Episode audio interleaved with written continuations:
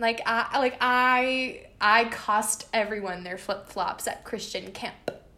Wow, Erin. Big bummer. I've always been a sinner.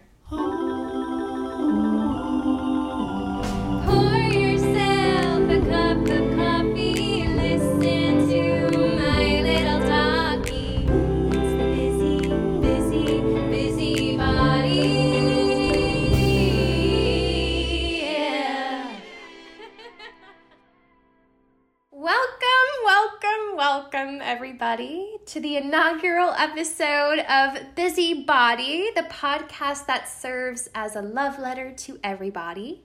Uh, my name is Erin. I am your host, and thank you so much for joining. I love talking to people, I love talking to no one. Um, I just love to talk. and, and I love making friends, and I love connecting with people. Um, and I think one thing I love the most about fostering a connection with someone is that through learning more about that individual, I learn more, of course, about the world, but also myself and sort of how I fit into the world. Um, podcasts specifically have helped make me feel less alone during these times. I know that sounds so strange, but I've um, genuinely mistaken uh, listening to like a two hour podcast for like a two hour hangout with friends I had. Um, like it feels like a fulfilling social interaction. So I really want this to sort of like complement that, you know, and I, I want to add to to people's social lives in some way. Like even if we're not IRL friends, we're we're friends here. Uh, we have really beautiful people in our lives, and this podcast is just I keep saying it, but it really is a celebration of just that. Um, you, celebration of you, you people, and each week it's a different person. Um, Isaac, would would you agree? Who who are you? Are you on the right Zoom? Um, yes, I'm here. I'm Isaac. Um, I was a I was an audio mixer, but now I guess I'm just uh, I'm Erin's friend. Uh, um, and uh, I I would agree with that. I think uh, uh, what initially really drew me into this was going deeper than you usually go with people. I think especially now that it's very easy to feel like no one exists because we're in our houses all the time. We're just reading emails. I feel like we really need the. Uh, what, what do you say? What is the slogan that you have? Without you, I wouldn't be me. Yes, without you, I wouldn't be me. And I really, that's such a, a good way to like put the bow on it. It's a beautiful thing to celebrate. So, without further ado, this is Busybody. Really excited for today's guest. Um, I feel like she and I's friendship, correct me if I'm wrong, but I feel like she and I's friendship was really cemented in a tiki bar in North Hollywood um, many moons ago. I don't know if that's fair to say. We'll we'll ask her when she's when she's here. Um, but I'm so honored to welcome to Busy Body. Everybody, give a warm Busy Body welcome to Ashley. Ow, ow, ow! Hello. My name is Ashley. It's such an honor to be here. Uh, it's a freaking honor to have you. I, um, I just knew in my heart that you were gonna be a great guest, and I've, uh, I just like love talking to you in real life as a friend, and um, there's no one I love to tear apart a marketing campaign with. I, I am always down to tear apart a marketing campaign. Uh, also, I was listening from backstage, and I feel the need to tell you Oh, yes, guys yes. that when I was in college, I drank 32 ounces of Red Bull a day. What? What? Uh, because you know how they sell them in like the 16 ounce like big big gulps, like the big gulp Red Bulls. I would drink like either four eight ounce cans or two big 16 ounce cans a day. How long did you keep that up for? I probably did it for two years. What, Every day. Ashley? and it got to a point where my body wasn't reacting to one eight ounce can right like i Right. it it kind of became like a weird soda that i was just constantly drinking and um it now like i now can't even stomach one eight ounce can like my stomach has returned to normal levels Good. of like do not put this in your body anymore but the reason why i drank so many is because at um at the college i went to um Where did we go to college? you could easily steal Red Bulls um, from all of the school. Um, it was very accessible to like steal them, and I had a, a coat with a secret pocket where I could literally put like s- a bunch of cans, and I could walk out without anyone ever noticing. Um, and I took it upon myself. I learned that the college had some kind of like they built into like our cost that we would steal a certain number of things. Are you serious? Yes. What? So like we kind of you pay for they're kind of expecting that I you know let's arbitrarily say like you're going to steal like a hundred dollars worth of Right. Food while you're while you go to college every year, um, and so I took that as an invitation to make that work, a hundred dollars worth of Red Bull. also, I love that the anonymity, anonymity, anonym. How do I say that word? I'm having a Nemo moment. A- ana- anonymity. Anonymity. The way that you're censoring the name of the college so as to not get caught all these years later. Well, I'm also so used to. I now have like a dead podcast uh, called The Wet Seat, which uh, Erin is featured on in one of my favorite episodes. If you're interested in listening to it, I I pay Podbean every year to just like maintain that it's available for people to listen to if they want to. The wet But- seat. Um, on the wet seat, we're we were very conscious of never uh, giving out identifying. So I'm used to making everything very vague. I love that you censored. Um, I'm just gonna let the cat out of the bag. We went to Emerson fucking college, and Ashley stole shit from the C store in Little Building. Erin, they're gonna come for me. well, we can cut this. We can control it. All No, of I know. this. We- Oh, please. I'm not If that- anticipating.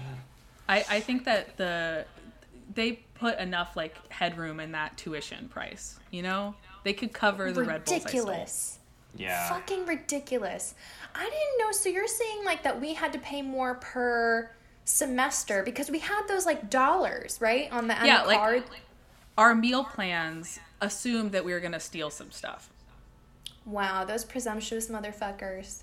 for, for, for the record, I would never steal food from there, but I would steal some books. I like I think I accidentally and I I use stole loosely because I accidentally did steal Fight Club from the library, the screenplay. Okay. I just never returned it. Wow. See, I would never. I don't. It was something about the Red Bull and the college that specifically. I was never like a uh, drugstore. Put the lipstick in your pocket. I couldn't. I can't do that to this day. But for some mm. reason, I was emboldened at the college to steal Red Bulls very specifically. I was like, no one wants these. You were I'll take 'em. revolting against that, perhaps. That was your sacrilegious experience. Your your rebellion against the college institution was stealing from it because it was stealing from you. There we go. See, Wow. it's a, it was actually a performance piece. My theft is performance art, and if you were a real art school, you'd understand.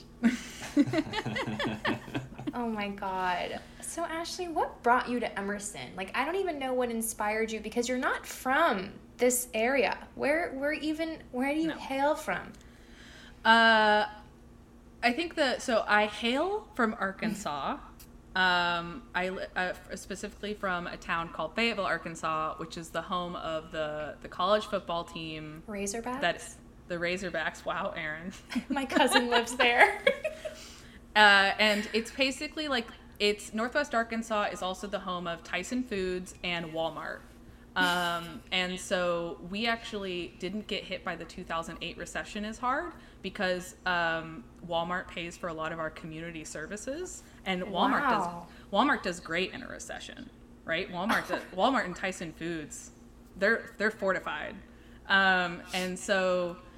Um, it was kind of like a college town, but it also was inevitably in Arkansas. Um, and I have a lot of very strong feelings about that state uh, because of my experience. Um, but I really wanted to go to Emerson because uh, I had a like idealistic vision of like choosing the Northeast. Um, I don't know, you know, I just knew I didn't want to go to college anywhere near where I had lived. And um, I was the kind of person where I bought the like 700 page Bible of all colleges in the entire United States. And I would go to a coffee shop with highlighters and post its. And I would mark every single college that I was interested in in this giant book instead of using, I don't know, a computer. Um, and uh, that's how I found Emerson College was through this book. I knew that I wanted to go to a school that would allow me to go uh, work in advertising, get a major in advertising, but still do musical theater on the side, which is kind of unique because most colleges, if you don't study musical theater, they're not going to let you do it. Um, but Oh, I Emerson, didn't realize that. yeah, it's like you know, they're this the theater is for the theater folks. It's not for mm. extracurricular activity. And so I wanted to go to some place that was like a good advertising program, but also would allow me to do theater because that's kind of what I was giving up from like what I was really passionate about in high school. But I don't oh, I didn't have. realize that. I didn't don't know have- that you were like a theater kid in high school. I had no idea. Yes, that was my primary. My primary identity throughout high school was theater, choir,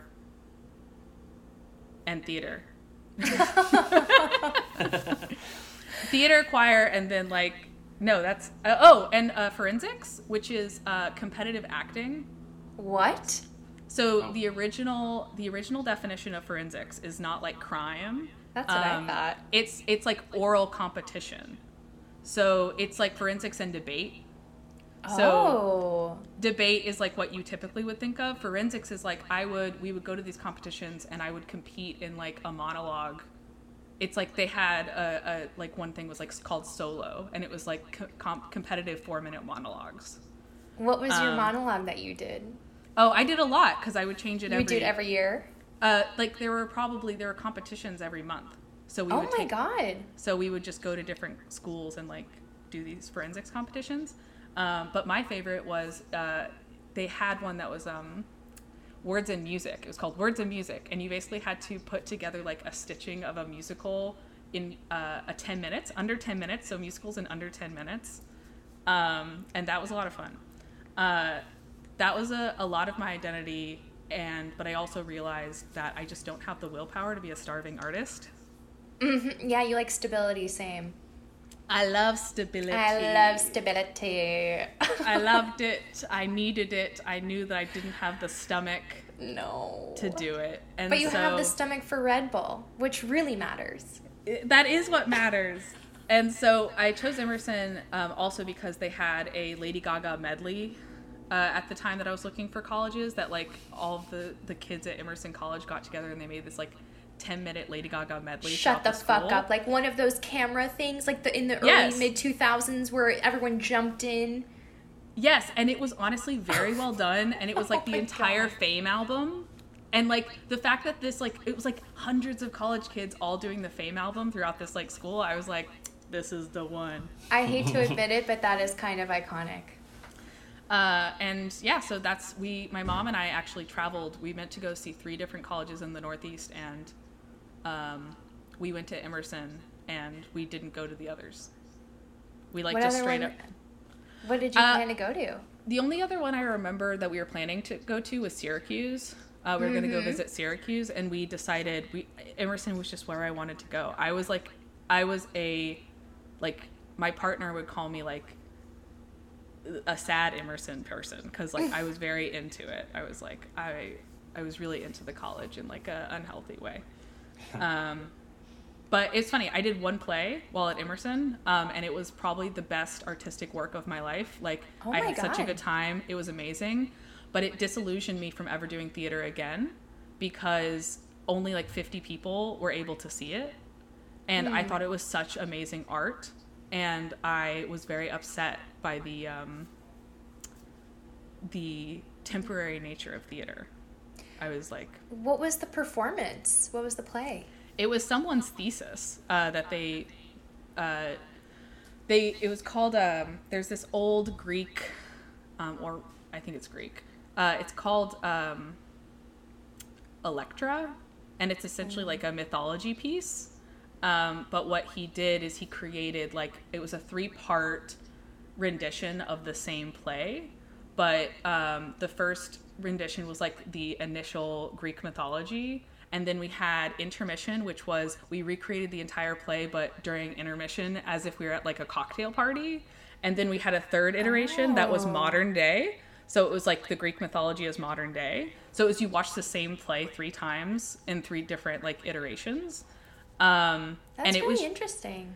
it was incredible and no one saw it because it was like some thesis project and and i yeah after that experience i was like this was so amazing. I love doing it. I will never do it again. So i guess i was glad i didn't do theater. Really? That's so wow. I feel like so that the temporary nature of theater and how you have to be there to see it and it's that singular sort of experience of like just performing it for a live audience and, and then it's gone that's not that's kind of a deterrent for you. You don't want to pursue theater because of its fleeting nature. Which is arguably why people do it. Right, exactly. I was just gonna say the other side of the argument is like people would say that like it's one of the most uh, like pristine, esteemed art forms, a medium where like you know the whole beauty of performing something live, the very essence of live performance is the highest form of art, and like it's different for every audience and whatever. But yeah, that's wow. and That's i do think that's beautiful i just don't want to make it right. that I think it's like I think that uh, in and of itself on Hulu is like a theater piece that everyone should see. I'm so glad that it was filmed. But most theater pieces, I actually talked to a friend about this. It's like most theater they barely even break even. They can't afford to film it. Um, so it's just something, you know, it's a piece of it. I love theater. I love going to theater. I appreciate it. I love it. I still am. I, I'm a theater kid at heart. My like work music when I'm working is uh, musical theater. Going back to In and of Itself, Isaac, have you seen In and of Itself on Hulu? No, I haven't seen that one. It is like, because like when we were talking about theater and like the, you know, appeal of live performance, it's like that's something that I think lends itself so well to being filmed. And the way they filmed it was like the way it was edited. I mean, it really conveyed, like, I felt like I was in a theater watching it, which is mm-hmm. weird because I was just home. So I wonder if I saw it in a theater, I'd have even more of an immersive experience. But like, it's basically, it's really hard to like put a synopsis on it or like even give it a log line. But I would say it's like this guy trying to find like the points of our identity identity and human experience that intersects um, through like illusion and magic and um, it's like a mix of fiction but it's also like autobiography it, i think it is um, you should see it's on hulu it's like really really incredible. It is indescribable, Yeah. truly, but worth 90 minutes of anyone's time. worth Uh, the which tight is- 90 By the way, I mean the reason why I was into theater is like when I was in Arkansas, theater is just where all like the the other kids went. Um, were you gonna say the queer kids not no, because it's not. I. I Not It's inherently? not because not inherently. You know, Right, it was like right. it was just a place where like if you didn't necessarily want to go home yes and you weren't a sports kid. Uh, if you didn't want to go home, then you went to. We had like a local community theater for kids, Mm-hmm. and I did. If I wasn't in a show, I was like working backstage at one, um, and uh, I actually auditioned when I was a child to get into this community theater five times before they eventually let me in a show, which really hurt my like baby like twelve year old ego. How the fuck can you tell a kid no? Like the the rule is that everyone gets a part. Like everyone gets a part. Well, it's a community theater. Like there was an audition process. Only so many kids could be in Grease Junior. But And An know? ensemble? I mean, an ensemble is is numberless. I, you know, I personally think I should I should be like, you know, uh, the fourth time a kid auditions, you should let him in the cast. Let Yeah. Man. oh my god. The kid wants to be in the ensemble. and that um, kid will fucking dance and and fucking do jazz squares like no one else. And now, a word from our sponsors. Critics are calling Hamilton the Musical a show for the ages, a rebellious reshaping of our country. Young, scrappy, hot, running Sunday to Sunday and every day before and after, not stopping until the Earth's core implodes. Be sure to catch Hamilton the Musical. Sell a kidney for your ticket today. I just always wondered. I was like, I just assume. I kind of blame this on Arkansas Like mm-hmm. I used to think it was an Arkansas thing, but then I realized I think it was just like a like the friends, like all of our like friends that we hung out with, went to this theater, like did this stuff, are still friends today, are all mm-hmm. connected through like homes that either dealt with like abuse, uh, substance abuse, uh, alcoholism, uh, like dysfunctional family relationships. And so theater was really like this community kids theater was like a like a weird Solace. haven. Definitely. And you could stay there for hours Yep. like you had rehearsal for you know from 4 p.m until you know 8 p.m if your parents didn't pick you up on time That's Uh, a really astute observation. and I never quite connected those dots and it's it's just so fucking true. Like the kids, I was just talking to my therapist about this like a couple sessions ago. The kids, myself included, like being theater and choir too. Um the kids who did that did not want to go home after school. Or they Yeah. just wanted something and like the tech rehearsals on the weekend, it just filled up so much of your schedule and it took you out of the house and it gave you that like haven as you said and like that community. But that's really interesting like just Well, looking also, like- back it's so true. It's like a lot of games you play in theater especially as you grow older are like emotional abuse in the wrong hands. Like the like the games you play are like let's cry. Yeah you know like the the kind of like let's get in our bodies and like share our deepest darkest secrets together. Like that's the kind of exercises that as you grow older that's kind of what you're asked of. Mm-hmm. especially in like yeah I, I had like a when i did the one play in college we did like an exercise where we ran around this mat and we went around this mat like we would run until we were basically exhausted and then we would scream and like throw ourselves into the mat. Wow. And it was literally just an exercise in like letting go. Yeah. But it was kind of like people would get onto the mat and just like break into hysterical tears. Yeah it's and it's, like what do we it's cathartic but it's also like so it's like theater is a very special kind of after school activity where like that's like a they're like feel pain express it You're right. Like, there's a level of responsibility that I think goes into managing some of the reactions that might come from kids or in even college at the college level. I, yeah, like, this is a very, very strange line to draw, but your partner uh, will completely understand because he also was an RA. Being a resident assistant at Emerson, they make you do this training where like they it is the most bizarre i don't know why they make you do this but they it was kind of like um similar to theater exercises or improv exercises where it's like we're gonna break you down like who here has ever contemplated you know um, suicide? Who here has ever engaged in self-harm? Step over the line. And it's like there was no resources. Like some people had just admitted things for the first time and and they just said something out loud for the first time ever. And then it's like all right guys we'll see you tomorrow. Session starts at 8 a.m we're gonna go over um, you know incident reports and finding alcohol in dorm rooms and it's like what the fuck? Like the emotional it, it kind of felt like emotional porn.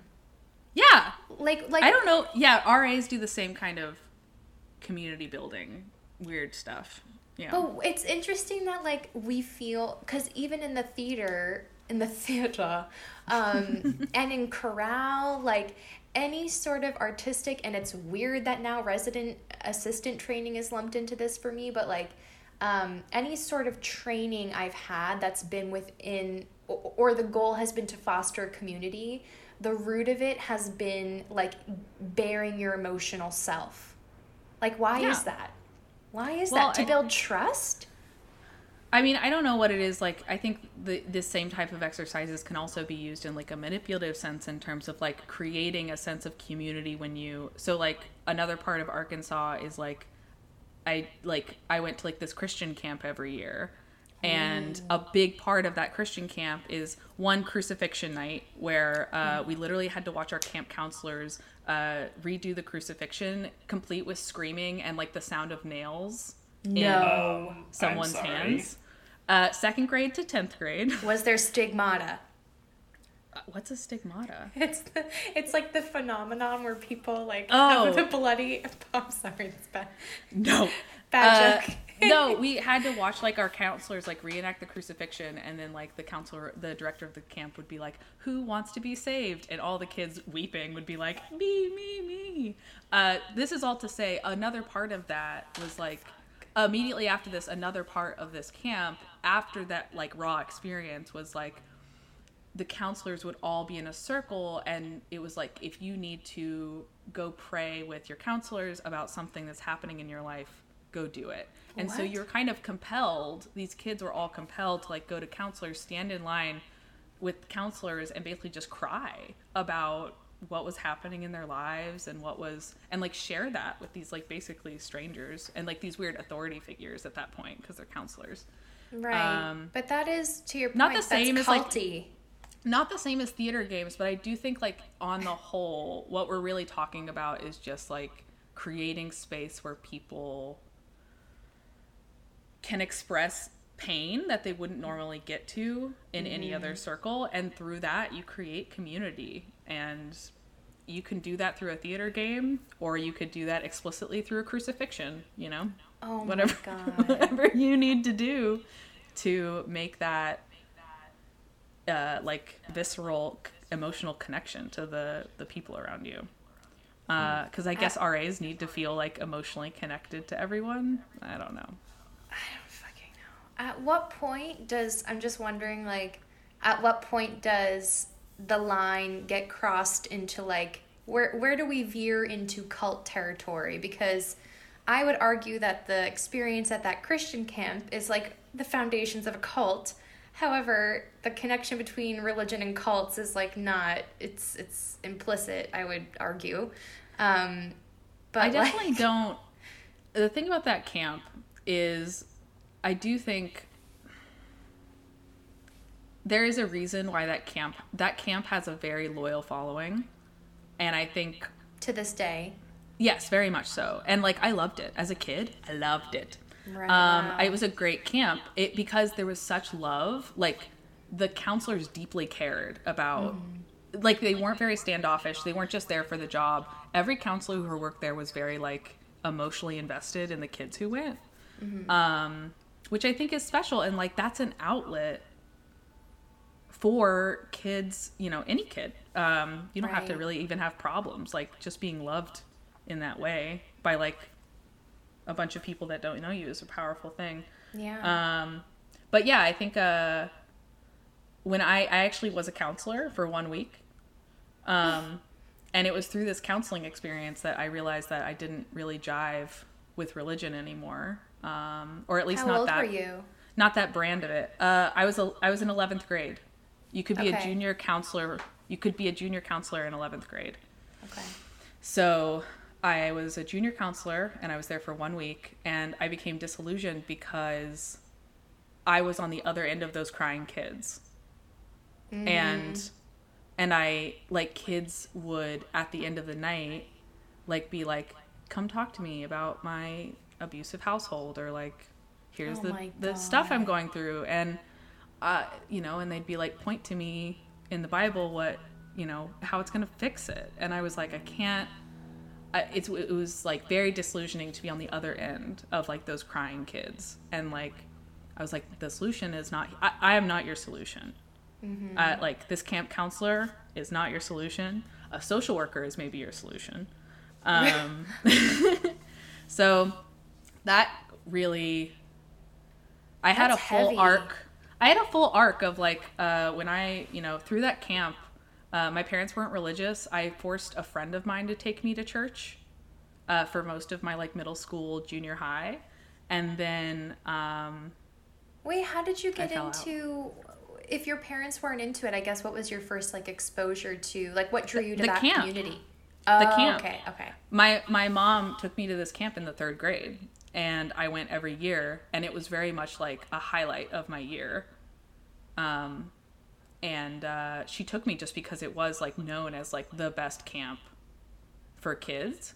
I do not think like the religion was obviously a part of it but i just don't think it was like the brochure wasn't super explicit about it if i'm going to be honest. Like it was kind of low key. i don't think that they were fully upfront about like on thursdays we have crucifixion night. I don't think that was something that, that was disclosed in I, I the mean, brochure. I don't.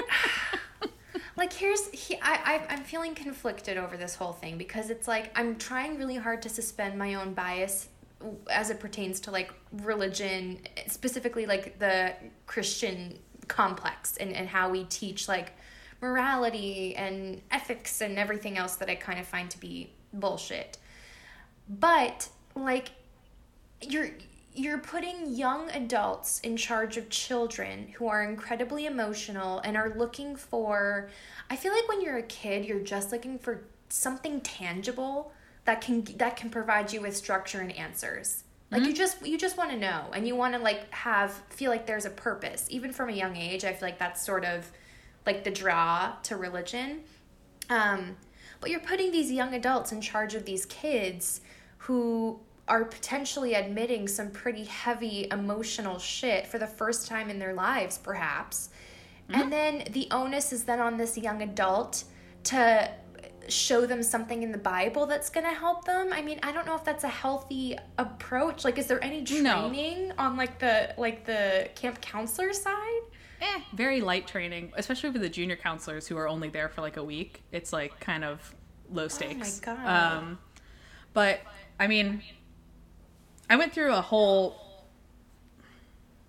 like my moment of difference was i by the way and this is to be said i have a friend who's um, a very close friend who um, is religious and very uh, devout and i would say like doing christianity right in a way um, uh, not to offend any of your listeners but just because so she comes at it from like a social justice perspective and like from a i am involved in the church because the church is supposed to be like serving the community and so yeah. for a while and like i won't speak completely for her but like something that we discussed was like but she also recognized that like religion also hurts people and there's some people that like like she doesn't necessarily try and talk to me about religion because she knows that I had very negative. It's very hard to talk about religion if you have been exposed and hurt by it's like you know let me sell you this thing that looks very similar but you go, you know it looks like the thing that hurt you but it's not the thing that hurt you. Right. um i think that there's like a like there is um what what made me like fall out of it was honestly like a my best friend came out to me knowing that i was still a bigot knowing that i thought that gay people didn't exist knowing that i thought it was sinful oh um my gosh. You really, you authentically like thought those things? absolutely absolutely. Because now I can't. Wow, that's hard for me to fathom no as your friend. and wow. so what so my best friend of multiple years came out to me at like 1 a.m on the 15th of february we celebrate it like an anniversary Oh, because we're, 'cause we're out of our minds no, that's um, sweet. and uh, uh, he came out to me kind of knowing that it wasn't fully something you that I was open to hearing at that point. And uh, it was so funny because in that instance, when he told me, I immediately accepted it, loved him, and realized in that moment that I was like, oh, if if my religion is telling me that I'm not supposed to fully love and embrace my best friend, something's wrong with the religion Yeah. like oh i God. i mm-hmm. had an instant 180 when in that moment like i had a because for me i was like my love for religion did not it was not the size of my love for my best friend Right.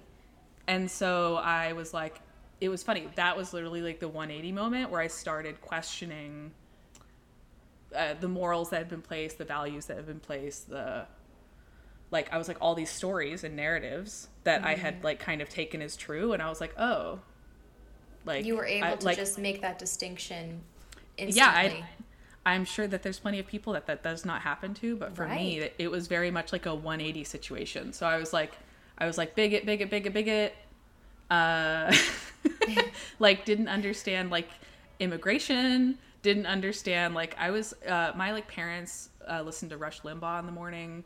Uh, my parents Wow. gave me. I had a book called Bill O'Reilly for kids. No, Um, did he write a children's book? it's basically like for teenagers. It was like Bill O'Reilly giving lessons to teenagers, and like one of the chapters was about like abstinence. Oh my god. and like and like don't do drugs kids. And that was kind of like that was the trajectory. And yet also doing theater so i was kind of like living this weird like parallel like it didn't really make sense. Like i had conflicting personality traits. And then uh my true personality traits won out is i think what really happened. Like as soon as my my best friend came out i was like i actually started to explore who i was and not who different entity yeah who i was Yeah. told i was supposed to be so uh yeah the last two years of high school were a ride wow. he came out he came out in the 10th grade so it i was a late bloomer in that regard That's incredible and really um, beautiful to hear that, like, you totally could have had the adverse reaction, which was like starting to feed him like lines from the Bible and have this like, no, no, you're confused. You're you're you're choosing this. Why are you choosing like that sort of fucking heinous rhetoric that's often spewed. But wow, that's um.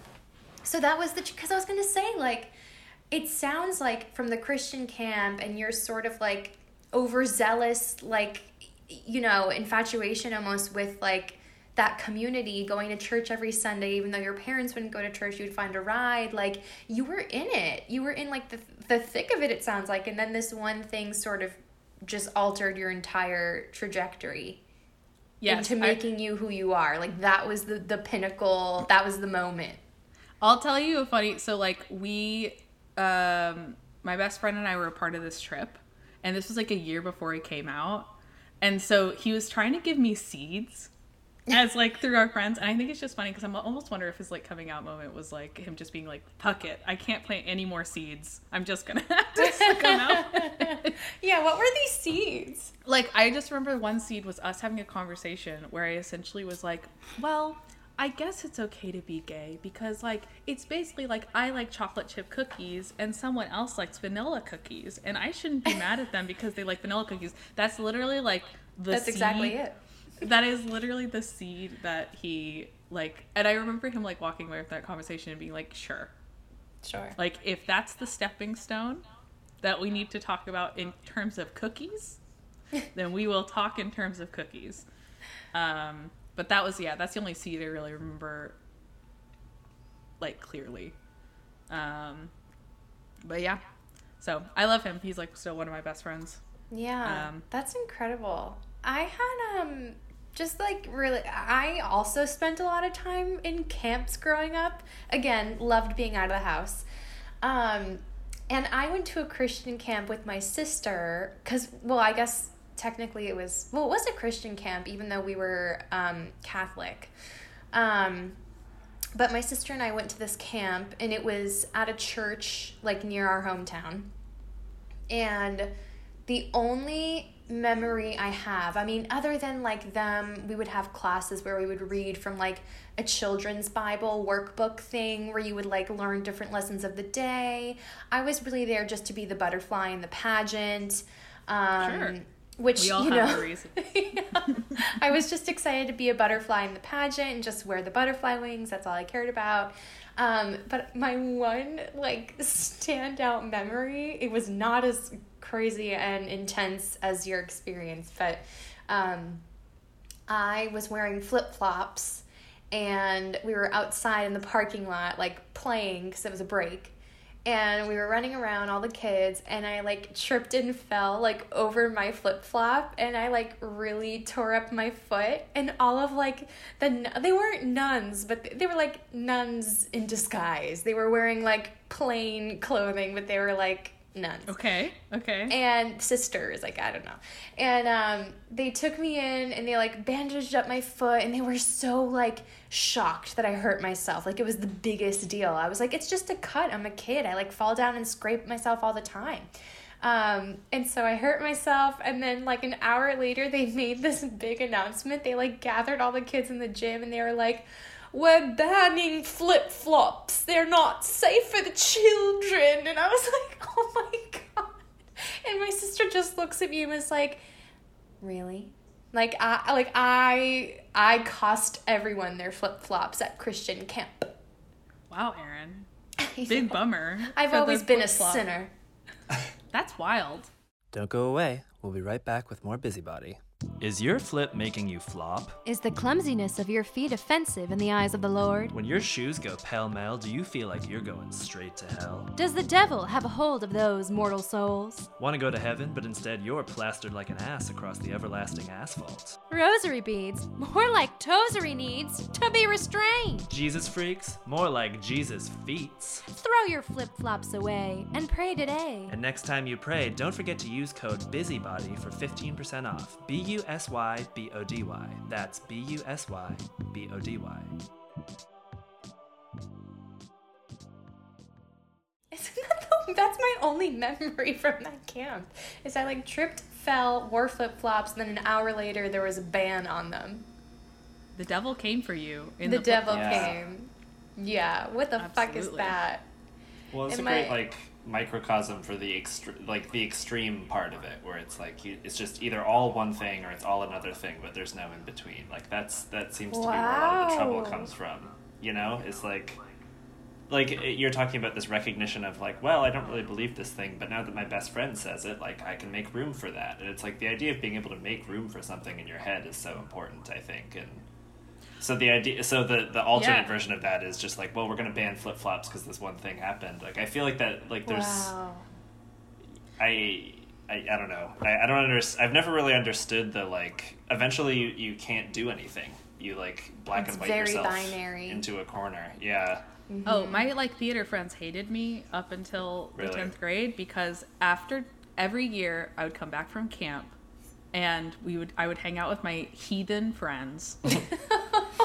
and and my and I would basically for a month after camp every year I would be like no swearing.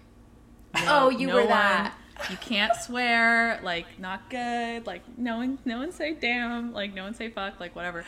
And like I, we were with like, as I was discuss- that's why I'm saying it was such like a weird. I was kind of juggling. I was holding two very conflicting identities. pers- identities because uh, I would, you know, the people I loved, the people I liked, the people I like shared a personality with were pirate mouthed theater queers uh, that like to do monologues on the weekends. Uh, and Goddamn heathens. yeah, Hey, and like a monologue is no different than a Sunday sermon. you're so right. But you know what? Hello? like I I also like held, you know, you know, I loved Rent. That doesn't Yeah. I don't know. I loved Rent and Spring Awakening. I would also say Spring Awakening the musical for anyone who knows it is uh Mm-hmm. was also a big part of my my falling out.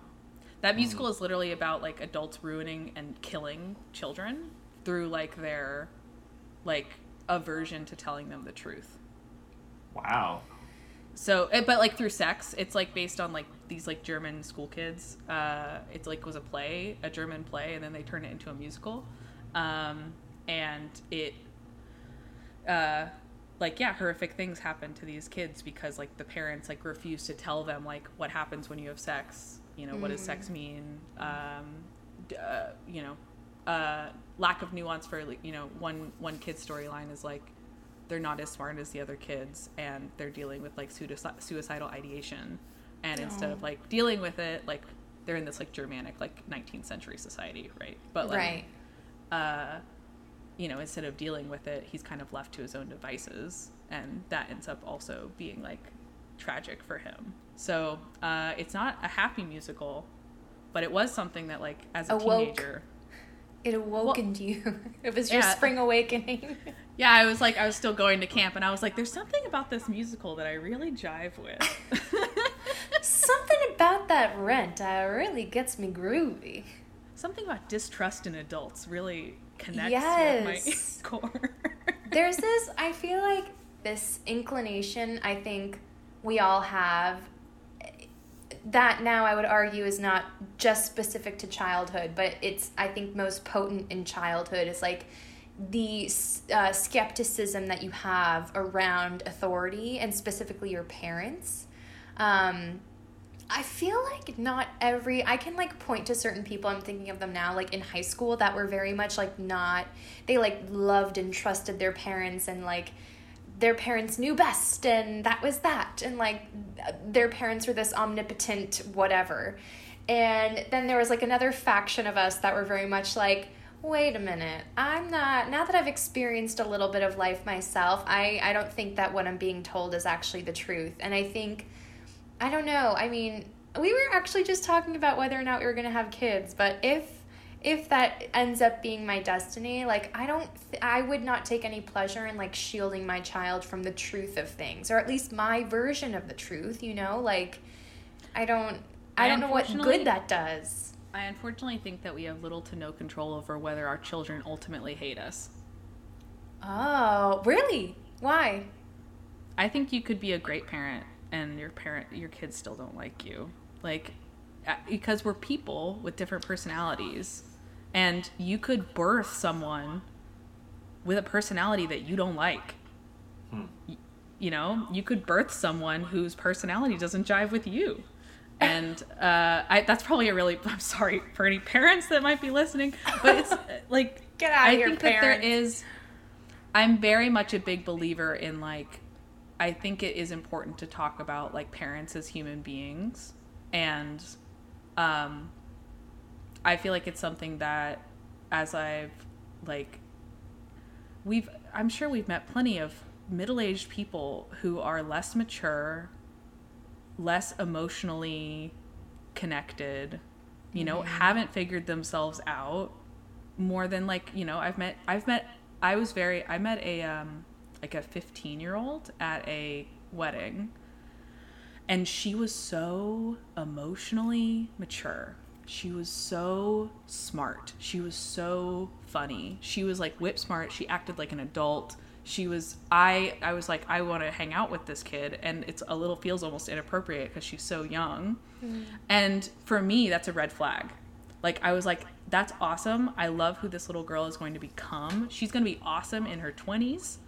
Um but it makes me sad because I know that if a 15 year old is acting like that, it's because they were asked to become an adult really early for some reason. Oh, so you okay? So her precociousness, if that's the word, um, like her acting as an adult, was a red flag because. But but what if her like, what if Yeah, I her guess it could just come out that way. Well, I'm. But it's just interesting that you say that because I kind of agree with you. It's like sad how certain kids you question why they have to have their shit together at the age that they are. You're like, oh my gosh, what is going on at home that you. But I guess the other side of that is like, what if she was she an only child? Do you know, like her? Eh, yeah, it- she could have been an old. It, there's definitely like it doesn't mean that necessarily like all of her family something died. bad or You yeah. Mm-hmm. know, it, you know, it doesn't have to be like outrageously tragic, but Right. it does.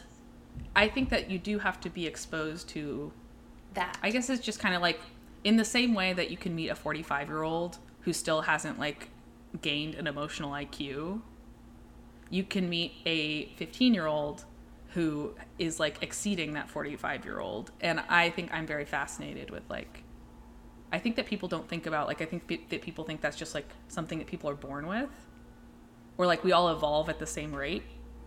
And that's why we Mm, have like sure and that's why we have respect for the elderly because like we have this idea that because they've lived so many years that means they inherently are like smarter Wise.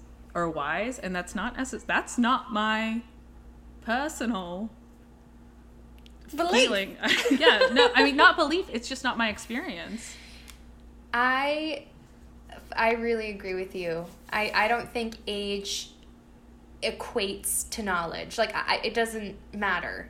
Somebody can be 15 and have way more emotional maturity and knowledge than someone who is like 60. Um, and I think it's in, like what you something you pointed out that I really resonate with is like looking at your parents as humans. And I think that's so hard to reconcile once you're at an age like I think around like 14, 15 when you kind of start feeling your oats and you're Yeah. like, I'm starting to kind of figure out who I want to be, even if I'm not that yet. There, you sort of like feel like you're on a path towards something, towards some cultivating some personality, and I think that's when you start to see your parents as people.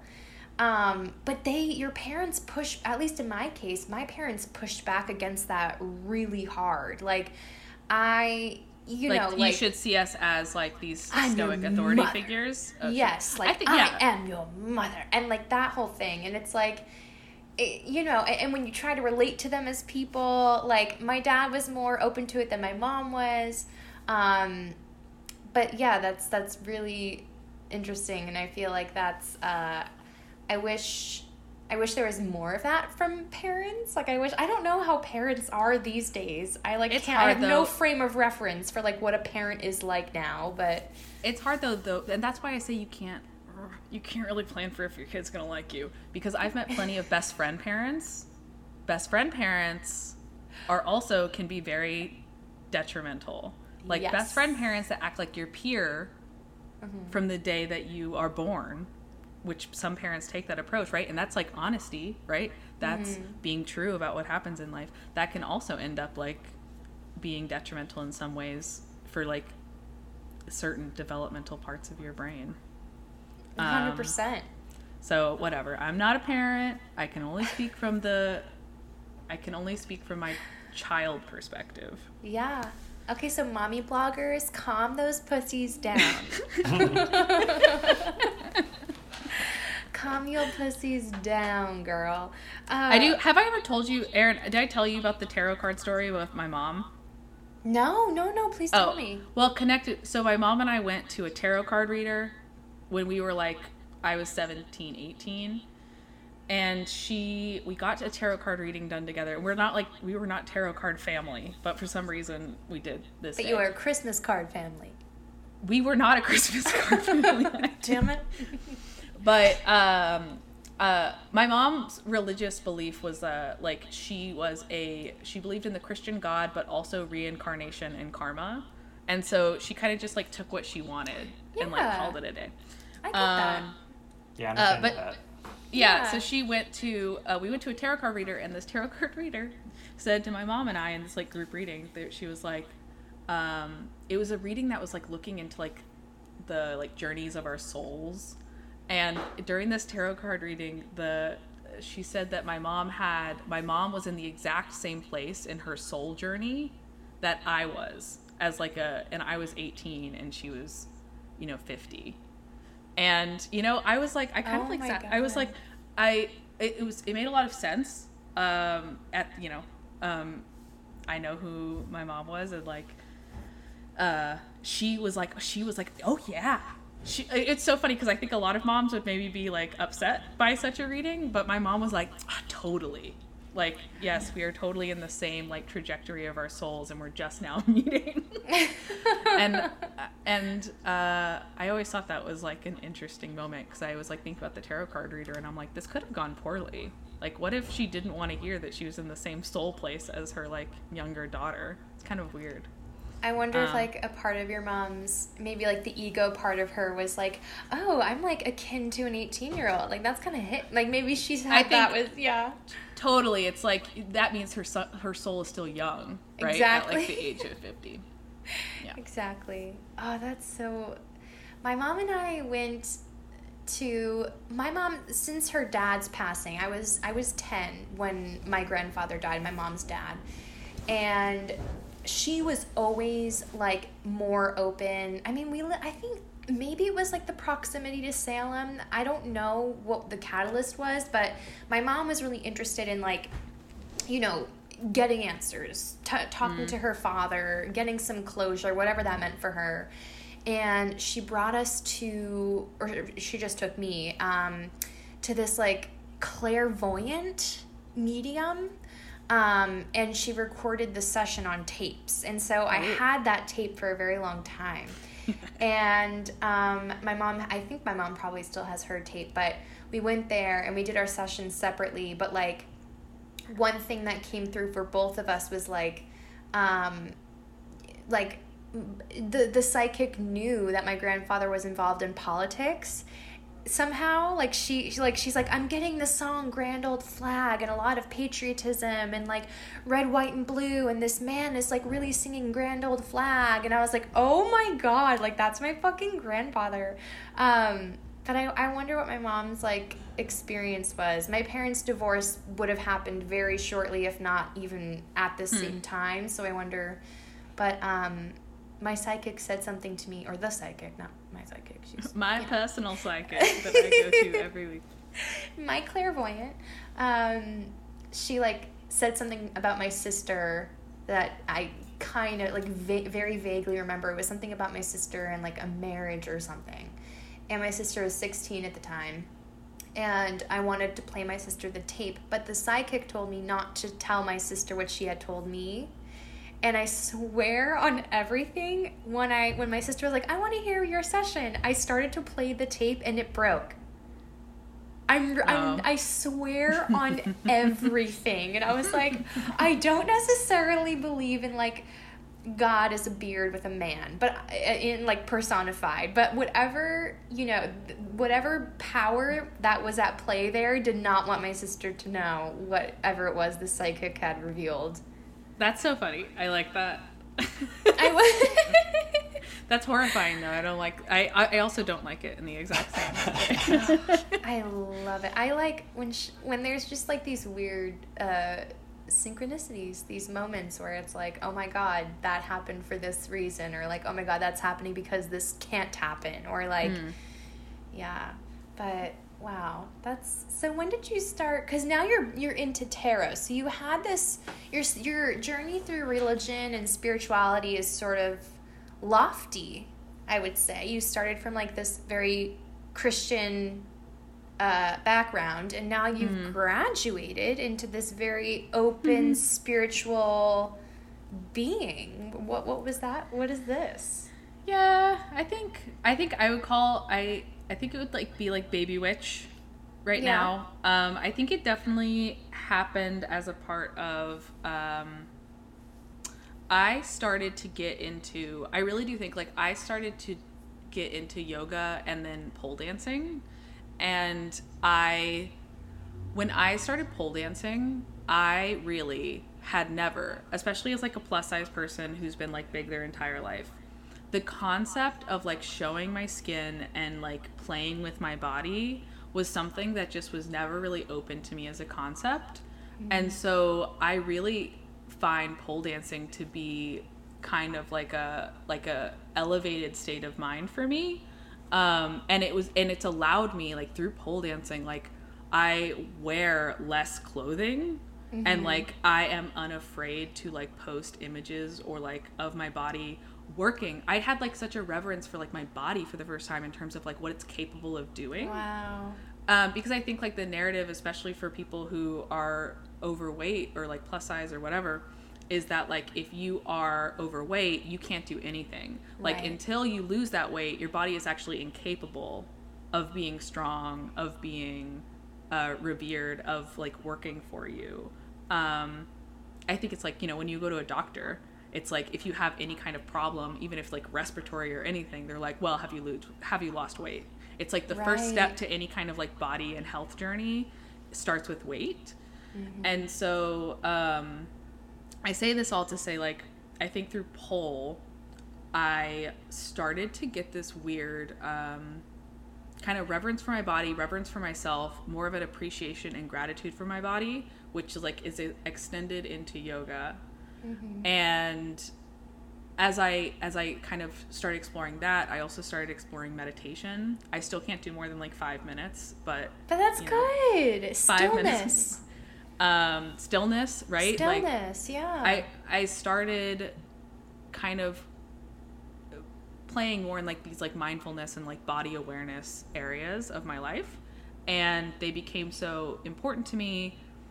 I don't know how exactly I started with I just decided to start I got a witch subscription box like like the dirty like the dirty dirty millennial in LA that I am. This is so on brand for Ashley. I'm sorry, you fucking got a witch subscription.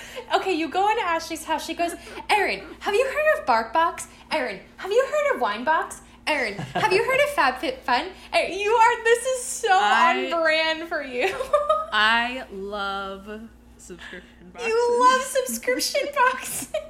Honestly, like who wouldn't love subscription boxes though? What a It's a great little- idea. we yeah, especially in modern society we don't give gifts i don't know about you guys but like i don't get a lot of gifts anymore uh, as, Okay, like, are you a dropping 20 a hint? Like, what are you asking for? no I, it's actually one of my like one of my like goals that i have is to actually remember people's birthdays and like if i can get them some kind of gift because like That's i do feel like we're so we're not in tune with like people's birthdays i don't know why i've decided that's important but um and that it feels the really hill I will die on. it's the hill I'm gonna die on. No, but it, I think it's because like a friend of mine is very, very, like always, always sends me a gift on my birthday, and I'm like, that is so it is. It's thoughtful. That's so thoughtful.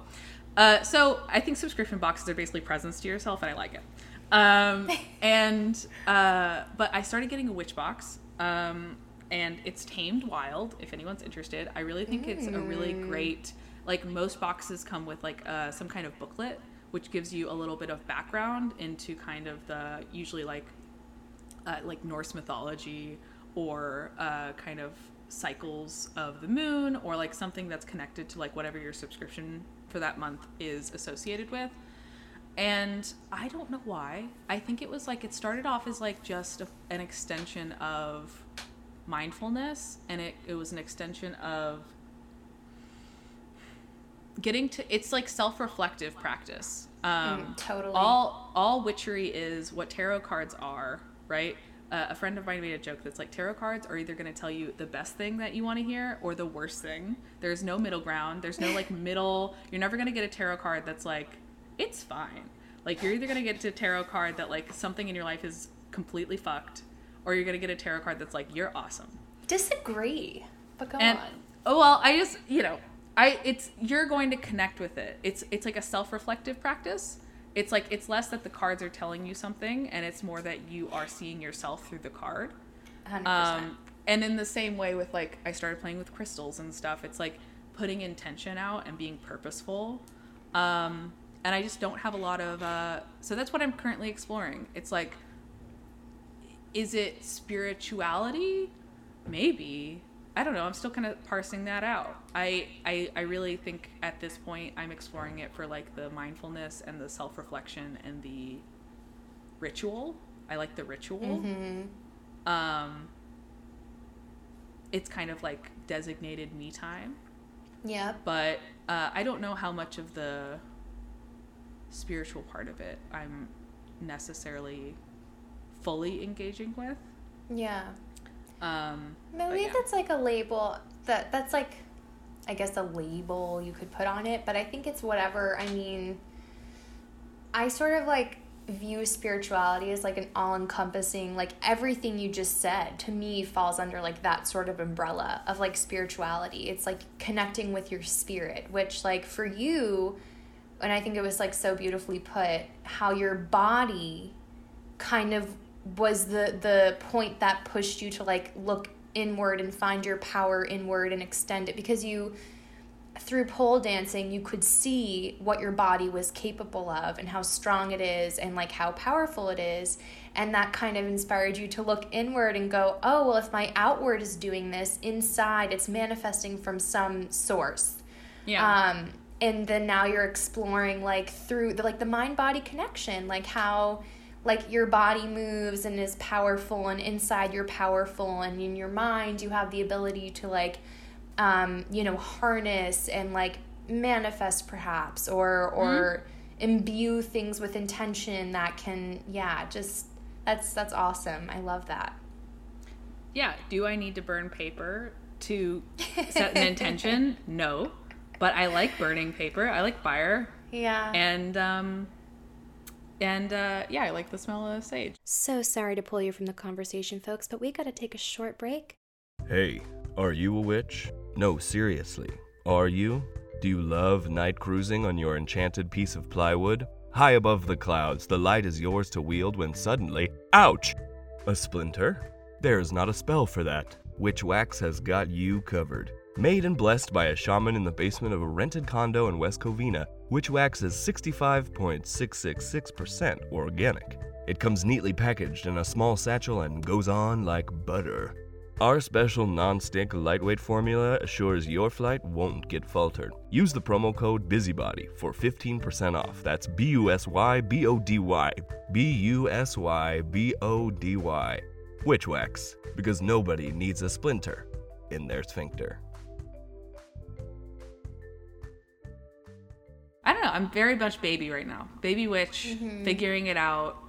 Um, I think the one thing I am attracted to is like uh, I did start looking at like goddess magic, which is Oh, like yeah. identifying goddesses. And I think actually my partner said something that like I actually it made me feel like more comfortable exploring it because I was like, "Ugh, goddess magic! Like it's it's a step away from Christianity." I was like, uh, you know, I would have to believe in the deities, right? I would have to Right. believe that the deities exist, and um, and then what uh, what Joey said is he said, um, I see the goddesses, right? They're they're they are represented in every religion in some way, shape, or form. The same archetypes, right? The Yeah. same stories are represented in religions of different cultures across the world through time and history that have like, you know, embodied and manifested in different ways.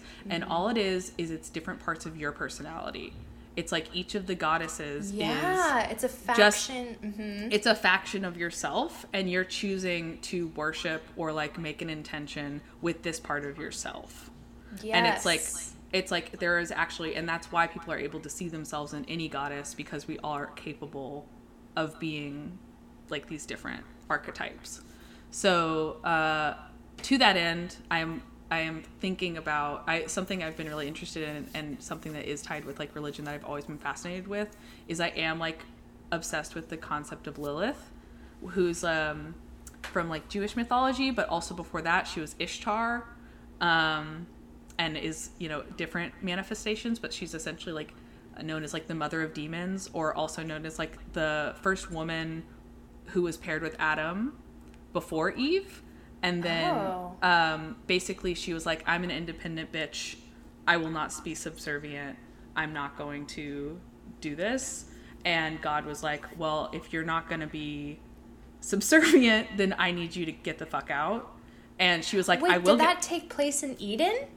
Yes. So like that was that's the idea and so God was like I need you to get the fuck out if you're not going to play by the rules and she was like I will get the fuck out. I'll become the mother of demons. And uh, so that's like what she's known as like it's like the mother of demons. Like the story is like God cast her out and she became kind of like this demon figure. But she's wow. you know but she's kind of like in different manifestations that's not like the only story of her but in every manifestation she's kind of this like goddess of self-independence and Love it. uh, like choosing to live for yourself and for like kind of nobody else um and what also text is that in? and also sex uh, uh, amazing. and lots of um because all goddesses are like and also fertility um But although it can I also mean fertility of the earth as well, Mother Earth. You're so right. Fertile, you know, it's not inherently our our uh, uteri. I know, but I do get a little irritated when I do look at the different goddesses, and they're all like, mm, this specific thing, but also fertility. Uh, Yeah. This specific thing, and also fertility. Don't forget you bleed every month. Don't. Well, not me. Thanks, Mirena IUD. I'm a new moon menstrual cycle gal, so I'm having mine right now. Wait, so okay, so uh, wow, I have so much I want to ask. Okay, this might be well. First of all, wh- what text is this story of, of Lilith in? Because I've only my only familiarity with Lilith is in my birth chart. Like, Oh, I know she's where in my your birth Lilith chart? Is. Yeah, I have a Lilith. That's that's very telling, Erin. Really? You should look into it. I bet you'd really vibe with her. Um, she's she has lots of iterations. I do not feel com- like I don't think it's like one text because Okay. it's not even like even if there is some text around like Jewish folklore, which is kind of how I initially knew who she was. I saw this piece of art uh, that was like um, it was it was Lilith as a demon on the wall of the art museum. Like she was in this on the ceiling as like Oh, a I've seen creature. Yes, and I was like, this bitch is my bitch. I was like, I love this. like she's supposed to be like almost creepy. Like the art piece is like a, a blackened woman creature crawling on the ceiling. Oh my god. And Sistine I'm- Chapel, right? Okay. and, and like and I and I was like, this is my bitch. I love her. I need to know more about her. Um, and but yeah, I did look. I started doing a little bit of research, and like her former name is also like Ishtar. So I feel like there's not like one. There is a Lilith in like Sumerian text. okay. So Wow. it's like that's why I'm saying like there's just it's like same archetypes, Right. same same shtick, different names. Right. And I, I love what you said. Like, all these archetypes represent, like, I guess my sort of takeaway is like all these archetypes represent Uh, the different energies we have within us. Like, we're not just like, and I air quotes here, masculine or feminine energies, right? Like, we have those energies manifest in like love, sex, anger, power, independent, like all these different sort of feelings, I guess. And like, we all have that within us kind of mixing and mingling and like i wonder how all of these archetypes and like the energies they represent relate to chakras if they relate at all I, Well, they definitely. chakras. I'm sorry. Oh no, go Isaac. I was just gonna say that that seems like it literalizes it even more. What you're talking about, the concept of it being aspects of you, because it's literally just parts of your body. It's like the the, it's it's like it, outgrowths of your personality and how it manifests, as opposed to outside beings. It's, it feels like a, it feels like it is kind of what you were talking about, right? This like, well, yeah, that's that's all I was gonna say. But I, uh, I think that that is personally easier for me to swallow Mm-hmm. than a concept of like there is actual deities. Like that it Yeah. that doesn't it doesn't vibe with me with like my history. Like it's that just is never gonna sit well with me. Um but so yeah, but I do still I'm still gravitating towards it. So Well, you know what I think is really cool about this is that that is part of the that is part of how you practice is you're analyzing what feels right to you and then choosing it. And, it, and it's so weird how we talk about these archetypes of like Lilith and stuff and it's like it, that has recurred across the years. Why why have humans repeatedly chosen belief systems that literally demonize self-care? Like what Yeah. oh what is this uh, Right. like there's this idea of like if you ever do anything because it feels right just for you that you must be selfish and like that i mean that is the thing that i've car- had the hardest time that i still carry with me from previously being religious is like i don't know how like i i never knew how to take care of myself because i felt like any amount of it was selfish you know? And I think what you're told to do, at least in like a lot of, uh, I just listened to like a comedian joke about this, about how um, Catholics don't understand Protestants because uh, because Protestants are like are taught that they have like a personal relationship with Jesus, hmm. that like you go straight to Jesus with your problems, and Catholics are like, I have to talk to like twelve saints. to like I'm not supposed to like I'm not supposed to bother Jesus Right. like with my problems. Go to the middleman. Like we have to we have to go talk to like the saints that are specifically designated for my specific problem um and so i do think like the self-care notion almost gets from like just from like the religion that i experienced is like the self-care is praying or the self-care is which there are studies that like so meditation is definitely good for you. It, it studies brain good. Like people who practice daily meditation are very good. And i think that same study that i was uh, i learned in the psychology class found that praying actually did the same thing. Mm-hmm. So like meditation and praying almost were the same practice. That doesn't surprise me. And so uh, because it's it's just yeah so it's kind of like you're a similar thing. focusing you're getting your brain to either do one thing at the same time or nothing at no time. Right so i think Does that that's make like sense? the i think that's like the self-care that like at least protestant religion and catholic religion offers is almost like prayer yeah as self care. And it's like that's but in terms of like role models, you're completely right. It's like what are the people who are like the demonized per people are the people who make selfish decisions. Right. Yeah, like Isaac, Lilith or Lucifer or whatever. Like, I, it, well, what were you gonna say? No, I, w- I was gonna say like what you said was really interesting about like this shame that stems from like religion that's associated with like self-care and like biblically even and like i'm i mean of course this is all through like a largely judeo-christian lens but Totally. um but i mean like that was that's really interesting and i think one thing that like i always relate it back to is like religion is so fucking and like the the christian white judeo-christian institution is so embedded in capitalism and so structured around capitalism that yes i am now making this about capitalism because any amount which is interesting because i think now self-care is a direct product of capitalist practices. You can Yeah. sell things to make yourself feel good. And now there's less shame associated with taking care of yourself because the powers that be have found a way to commodify it and, and make money off of it. Right. That being said, still there's like this shame and stigma associated with like, you know, taking care. And I feel like there's this associ- association with like laziness or doing less or taking more time for yourself equates to either like a selfishness or a laziness or a lack of work ethic or whatever.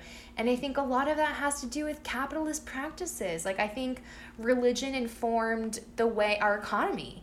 And I mm-hmm. think like this is like I don't know if that's a stretch and if I'm not making No. sense let me know. Not a but like at all. Yeah. It's There's a uh, I just I'm listening to a pod, series of podcasts right now, and it's from this like it's called Scene on Radio, like Scene like S C E N E, and it's one that's deconstructing whiteness, and then one that's deconstructing gender, um, and it kind of touches on it's both of those are like complementary to what you're saying because they uh, they go through the history of how we constructed the concept of race and how we constructed the concept of uh, like male patriarchy. And um, in both of those stories they are tied together because um, capitalism basically. Like the the re, like a lot of the reasons why things needed to be constructed is because there was money to be made. Um, and uh, i think one of the coolest things from that podcast was like they talk about how we have this like common idea that prejudice causes oppression. Like because we are prejudiced towards a people and so we choose to oppress them because we do not like them. Right. but it, the history actually goes into how oppression was actually like causes prejudice because capitalism kind of uh, like in the instance like we it wasn't like we um like in the slave trade or uh it those decisions weren't necessarily made because they were like oh these people are less than so we will enslave them. It's like we are going to enslave these people that we have happened upon. We need to come up with a reason because the christian god wouldn't be okay with us enslaving people right? That's mm-hmm. bad. And so we need to come up with a reason why it's okay in the eyes of god to enslave certain people. Oh.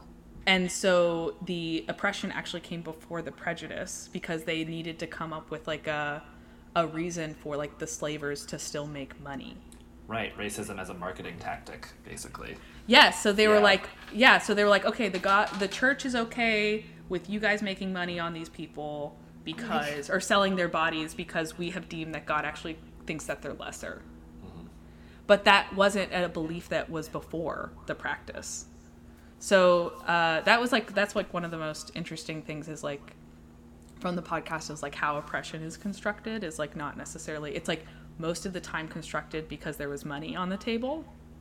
And we needed to come up with a mor- moral workaround But that's to make like, the money. I guess I just, I mean, like we've all seen Prince of Egypt. Like we all know that like enslaved like even even if you didn't have the foresight back in like when was the like when was the slave trade? What century? Like 16? when was the prince of egypt i don't actually know I don't like predates all of this, but but like I, I just I have a hard time like understanding how you moralize that. Like what even in the Bible, what would you point to? You know what I mean? It's not I feel- necessarily that the bible has to have it in there right Yeah. as long as your leaders say it God. is that what you're going to say isaac Well, no, I mean, I, I think that's true too. I was I was gonna say that I've talked to a lot of people who who still will sort of rationalize things as this like it's in the interest of human achievement. Like people are like, well, you know, slavery is bad, but we never would have built the pyramids without slaves. And it's kind of like, okay, why did we need to build the pyramids? Also, it was aliens. Yeah, right. There No, is I say that also. seriously. I'm like, it was literally not a human who built those. Um, No, yeah, I think that's the why there's been a that's a I think a part of that like a part of that discussion is like um uh we've also like changed our language around slavery in particular where um uh there i- a greater call to use terms like enslaved and um ens- enslaved people instead of slaves because it uh, makes it like an identity marker versus like trying to grapple with the truth of what was happening. Okay. Um, oh, I like that. I like that nuance. So like saying Yeah. like saying enslaved people versus like enslavers cuz like what when you say enslavers that means you're saying in the word like they are people who thought it was okay. Like you, you know what I mean? right. it changes the language becomes The more. Mm-hmm. demonizing towards uh the enslavers. Um and uh, anyway, so I thought that was like a, another notion of like how our language like waters it down a little because it's like achievement and Absolutely. And even like, I mean, Isaac, I don't know what, I, I'm assuming our experience was similar here, but Isaac and I are from the Northeast. And so, even like, I think people have this misperception that, like, because slaves fled to the North, that it's like this uh, a safe haven for people of color, which is not uh, even remotely true. Um, I feel like Boston specifically is like very racist. Um, and like I- my hometown, I think we could all possibly agree on that. And I, even my hometown, I mean, there's like separations within my hometown and it's like oh um you know everyone who ha- who is low income and um, is not white lives in central peabody. Um, other people who um, have money and are white have their own grocery store even in west peabody. Um, other like there's all these like you know separations even within my hometown which is in the northeast. But what i was gonna say and i'm wondering Well, I think how, that's like, important to like. I think that's important why you make the distinction between like racism isn't human to human. It's like when we talk about racism, it's a system. It's not uh, this person, your grandpa, that's mean, right? It's not meanness. Like Right. being like being mean is actually low on the totem pole in terms of like in terms of like, ref- like reform and things that. Right, the systemic un- yes, totally. And I'm just wondering like Isaac like and Ashley as well like what your experiences were with your textbooks, but like in Textbooks? middle school and high school like I we spoke we learned about like enslaved people and we learned about you know we we knew that it was bad quotes quotes No, but I- this but is we kinda didn't like- feel like it didn't feel as No. you know No, I think that's kind of what Isaac was saying, where it's like the narrative is, but it was all good because it, you know, if that hadn't happened, we wouldn't have the achievement we have now. Like that's kind of the narrative in the textbook. Mm-hmm. It it's like this totally was is. this was a necessary evil. Like that's kind of the that's the it- framing of it you It's know, like it's an like- unspoken framing, yeah, definitely. But like they're like, well, it's bad that this happened, but it's pretty cool that we have all this stuff. So I guess it evens out. Is sort of the way like people tend to say it. Like, Oh, it's so true. Oh my god. I think also a lot of people like in, I mean, especially in Arkansas schools, definitely the narrative was also like, it, they like enslaved people had it good. Like that's literally the narrative. what? Really? Yes, one How did you learn about it? Give us the skinny. yeah, I want to unpack that more. Like, Yeah. like they would draw attention to like, well, if they, you know, they're like the people enslaving them would give them three meals a day and clothe them and give them like there was a emphasis on like, and I'm there was an emphasis on why it's not so bad. Um, so I thought that was in everyone's textbooks, but that Oh my definitely was like the framing in like Arkansas textbooks. Um, uh, was like a focus on why it isn't so bad.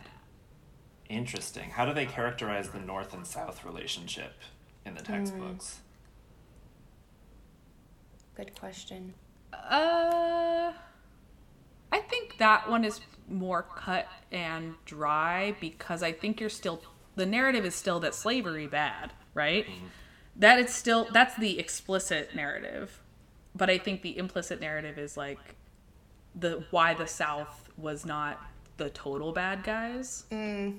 Okay, that's what I right? was like the narrative, like the narrative is like the South. You know, they weren't completely amoral. Hmm. Here's like here's proof that they weren't completely amoral and also we need to remember that that's the only way they made money i think the narrative is like if they didn't enslave people they wouldn't be able to make money and so if they did weren't it, so basically what that was what the civil war was about Right. it's like making the focus more about like how people made money which is farming Right. uh They're like, oh, it was just that kind of time. Like, you don't understand. It's a different time. Totally. Like, Versus like the yeah. North was like the North was like industry factories. Let's you know chop little children's fingers off in in in like giant machines, which is also true. Um, I have no fingers. I'm like, yeah, I can speak to that actually.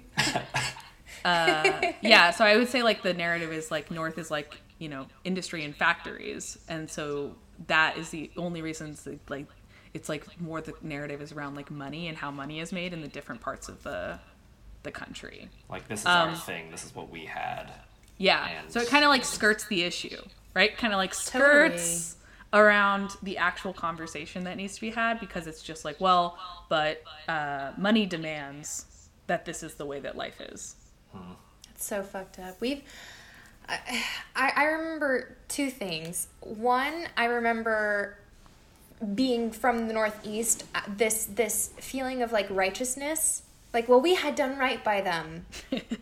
Yeah, was sure. like that. That's like my memory, which is um, not uh, I uh, I don't know. It's not good. It doesn't solve any problems. But I remember feeling like, oh well, we provided a haven, so like good on us. That was sort of the narrative I felt like, and um, Sure, yeah.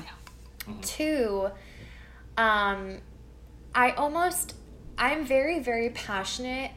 I, I want to I want to be very wealthy, yes, and I want to be very successful. Okay. Those are things I will not hide. But what I what I really passionate about and like I I want to speak to someone about a massive overhaul of like education reform. Because how can you expect someone from Arkansas who did not have the path that you had, for example, like you had experiences that that enlightened you to thinking the way that you think today, thank God. But how can I like logistically fault for lack of a better word like how can i logistically like fault someone who is from arkansas who was reading those textbooks who never got out of fayetteville who whose life is so like did i say that wrong fayetteville You fayetteville just, you just said it with a real strong accent. You were like, Did I? Fayetteville. oh gross I'm And I was like- my mouth out with soap I was like, Um, it's just Fayetteville, but sure, go ahead. Fayetteville. Like, how can I? How I do we course correct? Like, if that's someone's reality, how can I say that that's not? Like, it's just the, the someone dissonance. shared the someone shared someone shared i uh, i'm in like a workshop at, at work and um, one of the things i said in the workshop was like it's sometimes difficult to have kind of base level conversations about racism sexism uh, classism uh, with people who are like still at like step one because i'm already at like the burn it down mentality Yes. and so it's like what do you Fuck, what, I think you- all three of us are. right how do you out. reconcile the burn it down mentality and the the like leader of this workshop essentially sent me this article um, that's about uh, the concept of transformative justice through the question of why um, like how the only way we're able to actually like have transformative conversations is if we're interested in the why behind people's like thoughts and decisions and the backgrounds that they've had and it can be like a frustrating and exhausting experience um and I definitely like chafed at the article. um, but I think that there is like truth to it in a lot of ways where it's like what you're saying, right? It's like I can't have my burn it down mentality if I have to think about how people's textbooks are literally it goes that far Carving- back. I mean, right, yeah. That's and that's why I brought up like wanting to have a lot of money. Is like I I know this is gonna cost a lot of money, and I feel like I want to be a part of that fucking movement. Like I feel Oh, I'm sorry, like Erin. You want to single-handedly fund education reform? no, I'm gonna call my friends at Exxon, um, you know, uh, Amazon. Uh, no, I, I, but like, I just it gets me so frustrated and like, it's it's so granular. Like each, it's a it's such a domino effect, and it starts with one thing that leads to another thing that leads to another, et cetera, et cetera. And you have to find, you have to like pinpoint the first thing that leads to that type of thinking, and correct. And it's just like I think education, public education, is the first step in potentially correcting, and also like we have to get rid of redlining and like even you know zip codes apart the education system can be completely different like which just blows my mind as well. Um you know so it's it's just we need a massive massive overhaul but um, i will fall on the sword and fully fund it if i must okay I will liquidate my assets, all four of them, and I will do it. Well, I- I've heard a lot of people say before, like this is a thing I've seen on the internet before, is like, did you know that it's okay that if you said something and then you find out later it was wrong, that that's okay? And like Yeah. that's such like a simple thing, but I think it's like I, you know, you ever like receive constructive criticism and get just get really mad? Yeah. like i feel like it, it's sort of an extension of that feeling where people are like oh my god my life is already hard. I'm already dealing with all this and now you expect me to change this fundamental thing i've always believed? That's too much. You know there's this like uh, like and there's this like oh and now i'm doing something else wrong.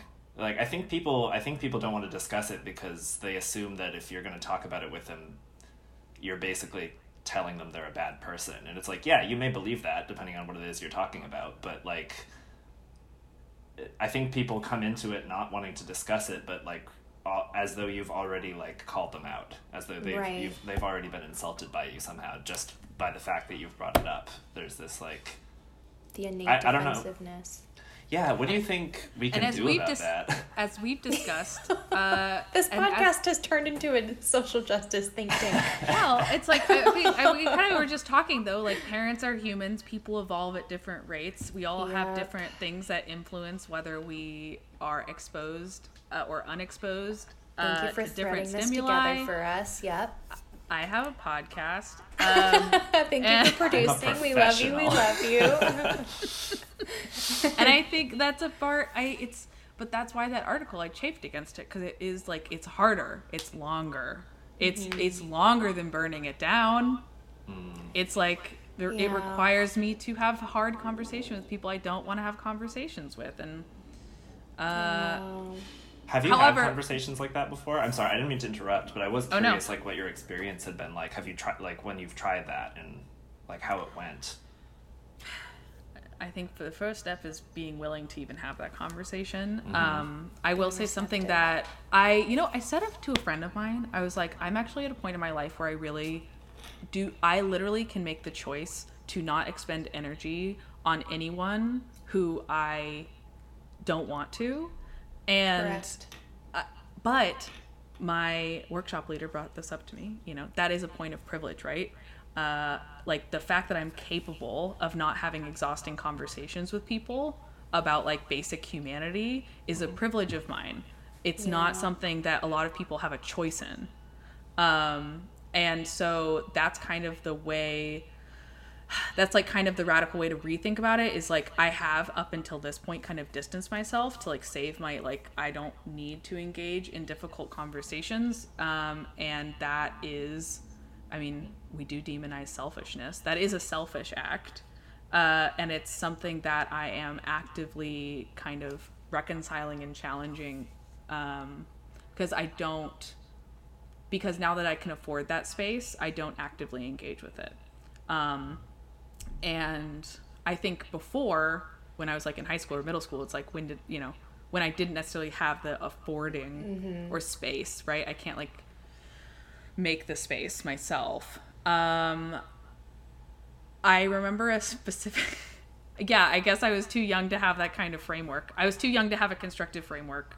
So, um, I remember in particular my uh, my best friends fought with my mom at a restaurant about affirmative action, and that was very upsetting. Um, like Oh, you know, it's like kids fighting with adults about uh, big topics. Yeah. That, but also recognizing that she, you know, for the past twenty years had listened to Rush Limbaugh in the morning. Like that's a hard. The, yeah, what a silo of fucking. I think something that's helpful. I think something that is helpful for me is like um, focusing on like the bigots or the most extreme parts of society is like maybe where people want to put the most of their energy, and that's kind of what we think when we think about like having these hard conversations. But actually, that's like wasted energy. I agree. Like, it's actually probably more meaningful to focus on like middle of the road apathy versus um, versus like trying to have difficult conversations with like your 65 year old grandpa. I um, agree. That feels like an extension of that idea you were saying, where it's like burning it down is easier. It's like it's easier if this is just a fight. Yeah. Like, you know, because that doesn't require anybody to see anybody's side. You just stick to your own. But it's actually much harder to actually identify the plentiful amount of apathetic and more liberal minded or like more progressively minded people in my life that are choosing to not have or like are choosing not to like work towards reform or like work towards uh, education. Um, that's actually arguably the more accessible path. And it doesn't, it, I- it requires like less hard emotional energy at least. Just a choice. I don't know. So that's kind of the way I've been recently reframing. I agree. and I'd, I'd really quickly like to add, though, that I feel like i- if we could all go back five years, like Obama era, when we could, because I, I feel like that's when an, a collective awareness started for for for people who are privileged Yeah. let's just say like i feel like that's Yeah, totally. you know five six years ago obama era is when i sort of started to gain this awareness and i feel like one thing in our movement that has stifled it so much is the word education. I think referring to people as uneducated in this fight has in, has um, inadvertently made it almost like a class now it's like a class thing. And that's that's where Sure. my i struggle to be to reconcile. I'm like oh fuck like and it bothers me like when people even still are like well that person's just not educated they don't know they're not educated they're not educated and like I don't know. I just I guess I just want to know your guys' thoughts. Like I feel like that because that word is so loaded and not everyone has access or you know the ability to get an education it's like I, I just i don't know it's done damage i feel like Yeah. no easy answer i think you're correct. I think you're correct in a lot of aspects i think um i think there needs to be a path to redemption. A path to redemption. within reason. Cause, because i worry like i just like i so badly can and and i think the pandemic in a really really weird way. I think my i hope and i'm also uh, a very very big optimist and idealist but my hope is that we're going to come out of this and feel a softness. Like i feel like there's going to be a softness and Sure. an excitement to be around people again. I think there's going to be less hostility than there was before this. That's my hope. Um but I feel like it, the further like when we use words like education or or uneducated rather, and like when we like, I don't know, the Well, whole to your point- yeah, to your point um uh i was in a conversation at work where someone brought up that the word intersectional basically turned their brain off oh, that's an interesting trigger to have. that it was the word is too academic Oh, it it it it feels too lofty, even though the concept's not that difficult. Um, But I think that's like a good right. This isn't a person that necessarily meant harm. It's not something. But I think it is something that you're talking about where it's like kind of like educated versus uneducated and it's like there are some people who may want to be involved uh, but are discouraged Yeah. by certain language and you know you can either look at it as like i'm mad at you for turning your brain off when you hear the word intersectionality or you can just say well i think i could talk about this concept in a way that doesn't use the word intersectionality Right. God, Um, we've got to be better listeners. I really just think listening and understanding and yeah, oh gosh. yeah but Well, I think we've solved the world's problems. so I feel like you you did such a beautiful job at threading this all together, but I feel like really it's what we kind of like touched on the the, the overarching thing is like evolution of spirit and ideology and how Totally. everyone is sort of on a different pace. Everyone's at a different pace. Everyone's on a different trajectory. Um, some people have exposure to things that changes their trajectory such as you did um, others do not and that leads them right down the path that they're on and they never are challenged in their beliefs perhaps. Um, but yeah Totally. this was a this was really i love everything that we touched on. I felt like this was a very robust conversation. Yeah. any chance that i get to talk about crucifixion night is a good day for me. I can't fucking believe that. Yeah well it's so interesting that's like such a the parallels you drew between like this this crucifixion camp. That's not what it was but that you know it's a it is now. It is now. Um, and like the the theater thing is so interesting because it's just like this quest for like a place that feels like home that you can be vulnerable in right? And like and it comes from you know sometimes people are trying to get everybody in it to think the same thing and sometimes people are trying to get everybody to just feel like themselves. Yeah but like si- similar goal right like yeah the theater community's goal is for everyone to learn the words to La Vie Bohème yes. And- fuck yes and be brainwashed into not being able to pay for their rent that is All right, folks, that's it. You did it. You hung in there through the whole episode.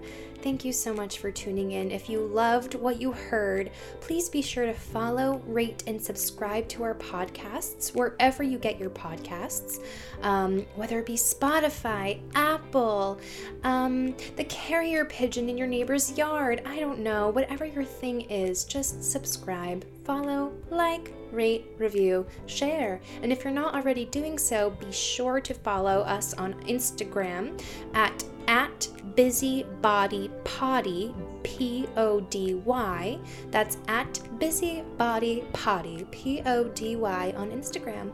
Stay up to date with us and thank you so much for listening. We hope you loved. Stay busy